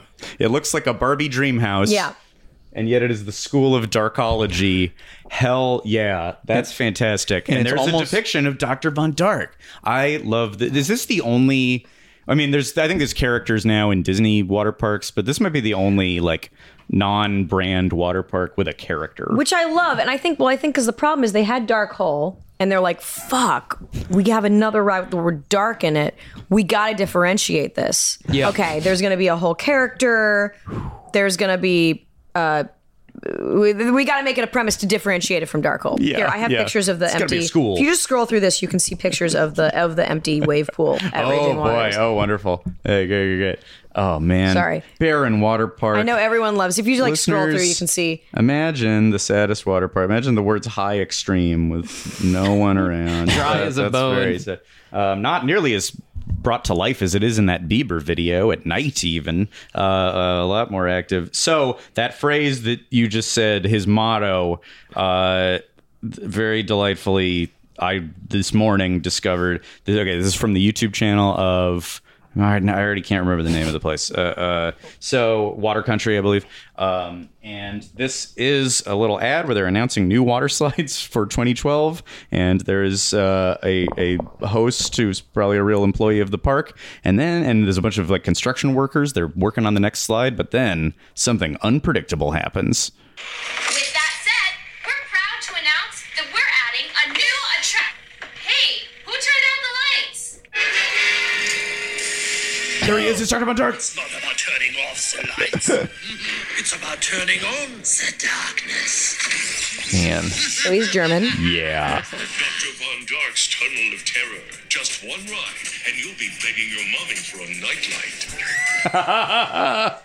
Yeah. That's pretty cool. There is a living actor playing Dr. Von Dark. So fantastic. And then here's another quick hit from another. But he doesn't talk. It's all voiceover.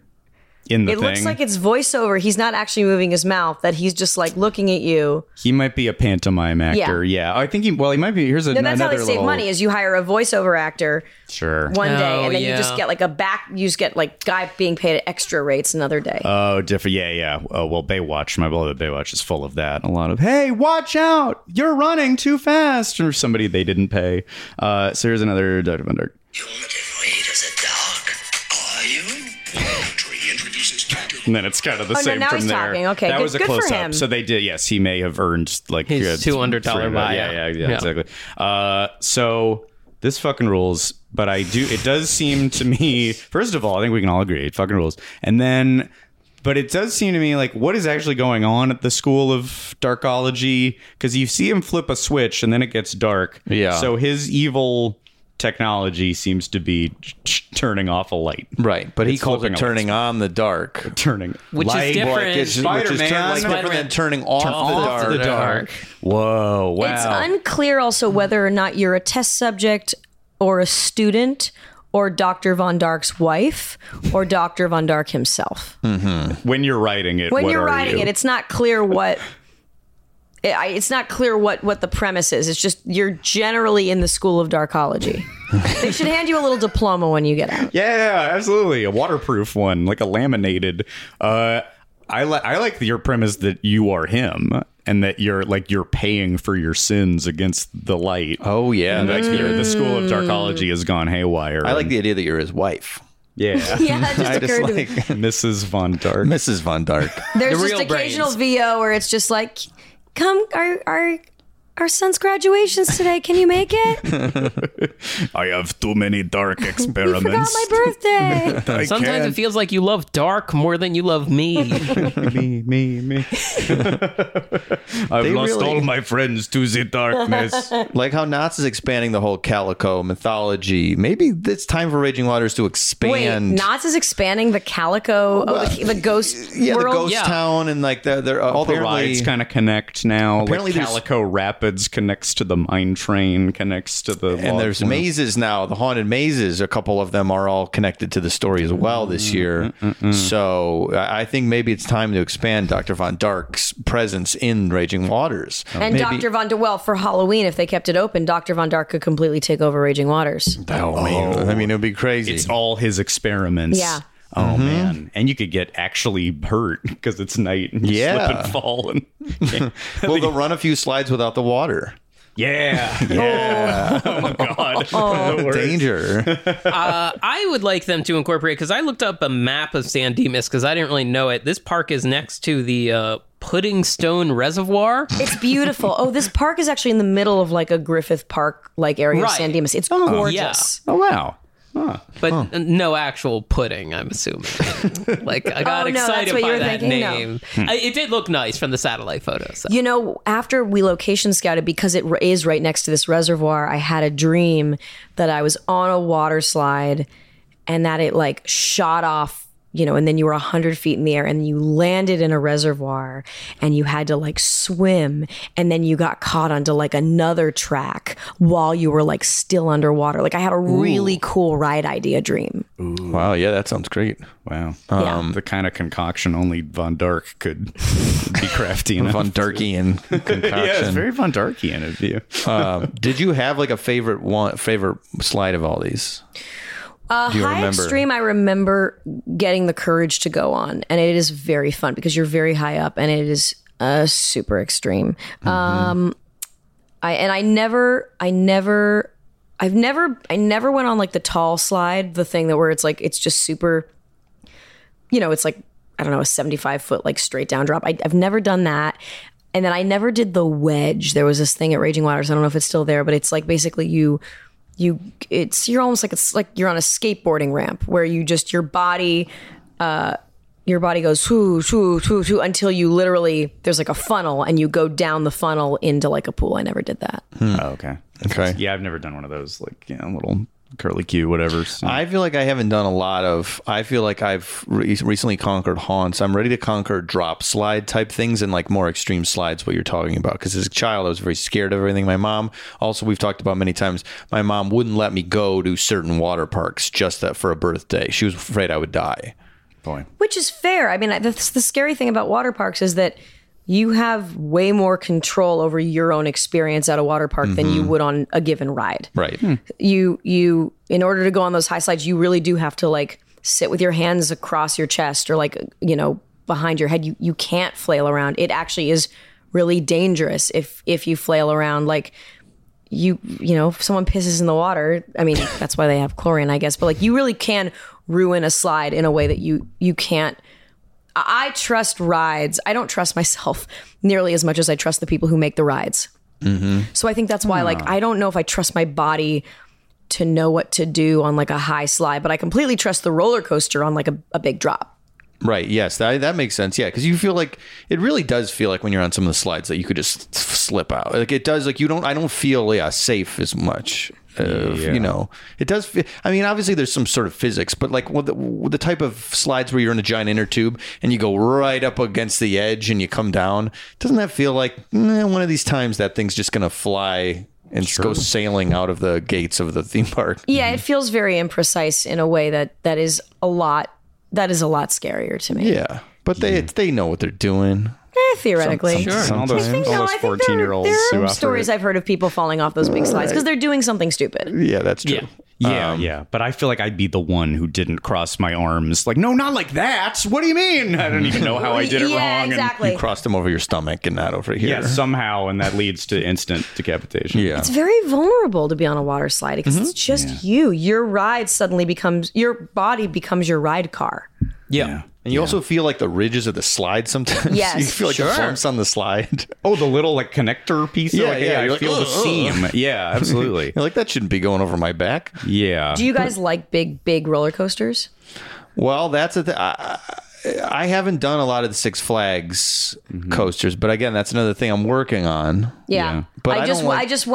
Those are I've been to Six Flags. Sorry, you were answering a question. I completely interrupted. Oh no, I was just gonna say like I don't like the dangling legs. That's what I don't like. Oh, I feel vulnerable with my legs dangling. Sure, but everything else I feel okay about. But like there's ones that are really crazy. There's like Green Lantern one that apparently hurts. Jeez. That is shut down. Oh yeah, that's right. The Green Lantern one is shut down because that's been a ride that they've been trying to do at Six Flags. They call it a 4D coaster. Mm-hmm. That's been a ride they've been trying to do for a while, but it They're shutting it down because it fucks people up somehow. With the helmet, like where you're watching a simulator movie. No, that's different. No, okay. That's something else. It's this one. You're almost like on the side of like it's like you're on the side of the coaster, and then all of a sudden you drop and then like spinning and flip. Like I don't know how to describe it. Yeah. People hurt. It hurts. Yeah, it's a weird. I mean, because I've been going to Six Flags since I've been going on upside down roller coasters since I was like 13, and there is something to the taller you get and the older you get. It just stresses your body out more. And I can handle roller coasters. I love roller coasters, but I was just at Six Flags and like, I mean, the thing you need before big roller coasters is you actually need food in your stomach. Yeah. It's a misconception to do an empty stomach. You need like a hearty meal and you need like a healthy meal. And so you have to prep really well for it. And then there are just some coasters there, man, that like, it is borderline unpleasant. Some of them are aging very poorly. Like, I'll do pretty much anything. I don't like the standing up ones because they never really... For a 5'1" man, it's not pleasant to have that, like, bicycle seat. I'm, like, half standing, half sitting. It's not good. And also, like, some shoulder restraints, because I am so short, my head will bonk around in between them. And that's really bad on the older ones. But the newer ones tend to be pretty smooth. I'll tell you what really fucked me up last time that I'd been on a couple years ago and was fine is X2's not aging well. Oh, no. And because it was so incredibly bumpy that I felt like, I actually need to hold my head steady on this. Otherwise, I'm going to seriously fuck up my body. So X2 is the one where you're like to the side of the roller coaster. You're basically, it's double upside down. As you're on the ride, you're on an axis that turns you. And the first time I went on it, this was like 5 years ago, I was like, this is the greatest ride I've ever been on because it was very smooth. Because when you have the hat on a hatness of you're going upside down while you're going upside down, you don't also need bumpiness. No. I mean, you never really need bumpiness on a steel roller coaster. I don't know. That's never relevant to the situation. But X2's gotten like really bumpy now, and it really fucked with my head. But I'll tell you what I loved that I didn't think I would love. Their new ride, Crazanity, which is the worst name. It's I forget what they call it, but basically it's one of those like vomit inducing rides you'd think, but like you're on basically a giant wheel that spins while you're doing like the dragon boat up and down thing. It's one of the most like intense rides I've ever been on, but like shockingly enjoyable. Wow, I've seen there's another version of that in the Warner Brothers Dubai Park, I think. It's a big, like, disc kind of thing? Yes. That sounds fun, honestly. That sounds like a thing I would have gone on as a kid. So I'll try that when I go. I'm going soon. You're building up bravery. The Twisted Colossus is amazing. Okay, that's the best one. Oh, really? I like it aesthetically. Like, it looks cool. Have you been on it? No, I haven't been to it. It's fantastic because what they did was somehow... They kept... So Colossus was this classic wooden roller coaster at Six Flags. We really should have just been talking about Six Flags this whole time. A lot of new podcast, okay. But they put a steel track like on top of like the wooden structure, and they kept the cars very similar. So there's no shoulder restraint, and somehow the upside down is so subtle. You don't like, it doesn't register you're going up, that you're going upside down in this one. Like it's not a zero gravity turn. They call it there's a term that they use for the like specific, like upside down loop on Twisted Colossus that like, you can't believe you're upside down. Like it feels, it's so cool. It's There's so many roller coasters. We all like roller coasters, but like there's a certain subsect of people who really like roller coasters. And I was up there for a media thing and I was like, oh, there's roller coaster people here today. Like we've been at theme park events. This is like a mix of theme park people and roller coaster people. And I am one of those. I'm a huge roller coaster. I'm a both, but like I love those. Mm-hmm. But roller coaster people, there's a certain hardiness. I mean, especially the older you get, it's a certain type of person who can still ride these coasters when they're in their 60s. Right. Sure. In the early 70s. It's like it's athleticism a little bit. Yeah. Sure. You're putting your body through trauma. Yeah. Right. Yeah. And as a kid, like I was so scared of going upside down. For some reason, I would just do the wooden ones, which were so bumpy and so rickety. Yes. Probably worse in the long run, but like that I can always pretty much do. But like Revolution, it's like this is the very first inverted like major theme park roller coaster. I was like, yeah, I can tell that it's 40 years old. I can feel it in my brain. Yeah, yeah. And yet, as scary as a lot of these rides are, just to bring it back to Raging Waters was still bold enough to, and probably incorrect to make this assertion that they are the only theme park with rides guaranteed to make you wet your pants. Official ad that I'm holding up. That's something they actually. Someone got a watch used at the company Christmas party for that one. That's really good. I got it. Is that the 90s? I think it was when it opened. I think this was 83. See, the 80s and the 90s, everything was gross. We were fine being gross. Mm-hmm. Yeah, yeah. I wonder what happened. I'm gonna bring gross back. Yeah, sure. Do it. Yeah, I'm gonna create a show called Bloom's Booger Fart Shit Party. Yeah. A kid's show, though? Yeah. Did you say shit party? Well, okay, Booger Fart Poop Party. Great. Hey, great. Sounds like that even better. I was offended for a second, but now I'm good. And it's a competition to see how gross kids can, who to find the grossest kid in America. America's grossest kid. Oh. Never mind. I take this entire premise back. Wait a minute. You're imagining a bunch of gross children. Hey, on that note, Rachel Bloom, you survived Podcast The Ride. Thank you so much for being here. Oh my God. Did you take my picture at some point in it and I didn't notice? We did. I've thought how what we should do is something like we do if we had a little photo booth set up that was like the end of ride thing. We need to rig something up. Yeah, but we really should do that. And it's hard to put that together. Next time. Innovation. Thanks for giving it to us. But hey, let's exit through the gift shop. Anything you would like to plug? Oh yeah, I'm on a casual tour. Check my website for details. Tour? Just a casual tour. Sounds chill. It's wonderful. A very chill tour. I'm doing domestic away dates every month and a half, and then I have a monthly show at Largo in LA, which will be when this podcast releases, coming up in 3 days. And hopefully I'll have a better idea of what I'm doing at it than I do now, which is I have no idea what I'm going to do. Well, hopefully. Adds to the excitement. Adds to the thrill. Text us if you don't. If you're like, edit out the I'm going to bail. I'm going to leave the night off. Or I'll just have you guys come. I mean, it's anything I want to do at Largo, so I could always just have other people come and perform and I just watch. That's true. Well, as you've learned, we can do 2 hours as long as it's about water slides. So if you need a lot of time filled. What a bait and switch if that was what it was. People are like, I'm going to come and see some musical comedy. And it's like, well, do you want to know the ride systems that we like the best? So Dr. Von Dark. Kuka Arms. Sally Corporation. Hey, we've got a live show coming up. If you're in the Disney World area in Orlando, we're coming to the SAC Comedy Lab on October 24th. Get your tickets now. And for more Podcasts The Ride, follow us on Twitter, Instagram, and Facebook. There's 3 bonus episodes every month if you subscribe to Podcasts The Ride, The Second Gate, at patreon.com/Podcast The Ride. And I think that's all the things. Thanks for splishing and splashing with us. Hopefully we made you wet your pants.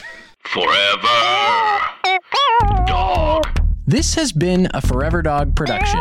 Executive produced by Mike Carlson, Jason Sheridan, Scott Gardner, Brett Boehm, Joe Cilio, and Alex Ramsey. engineered and mastered by Alex Sarche. For more original podcasts, please visit foreverdogpodcast.com and subscribe to our shows on Apple Podcasts, Spotify, or wherever you get your podcasts. Keep up with the latest Forever Dog news by following us on Twitter and Instagram at Forever Dog Team and liking our page on Facebook.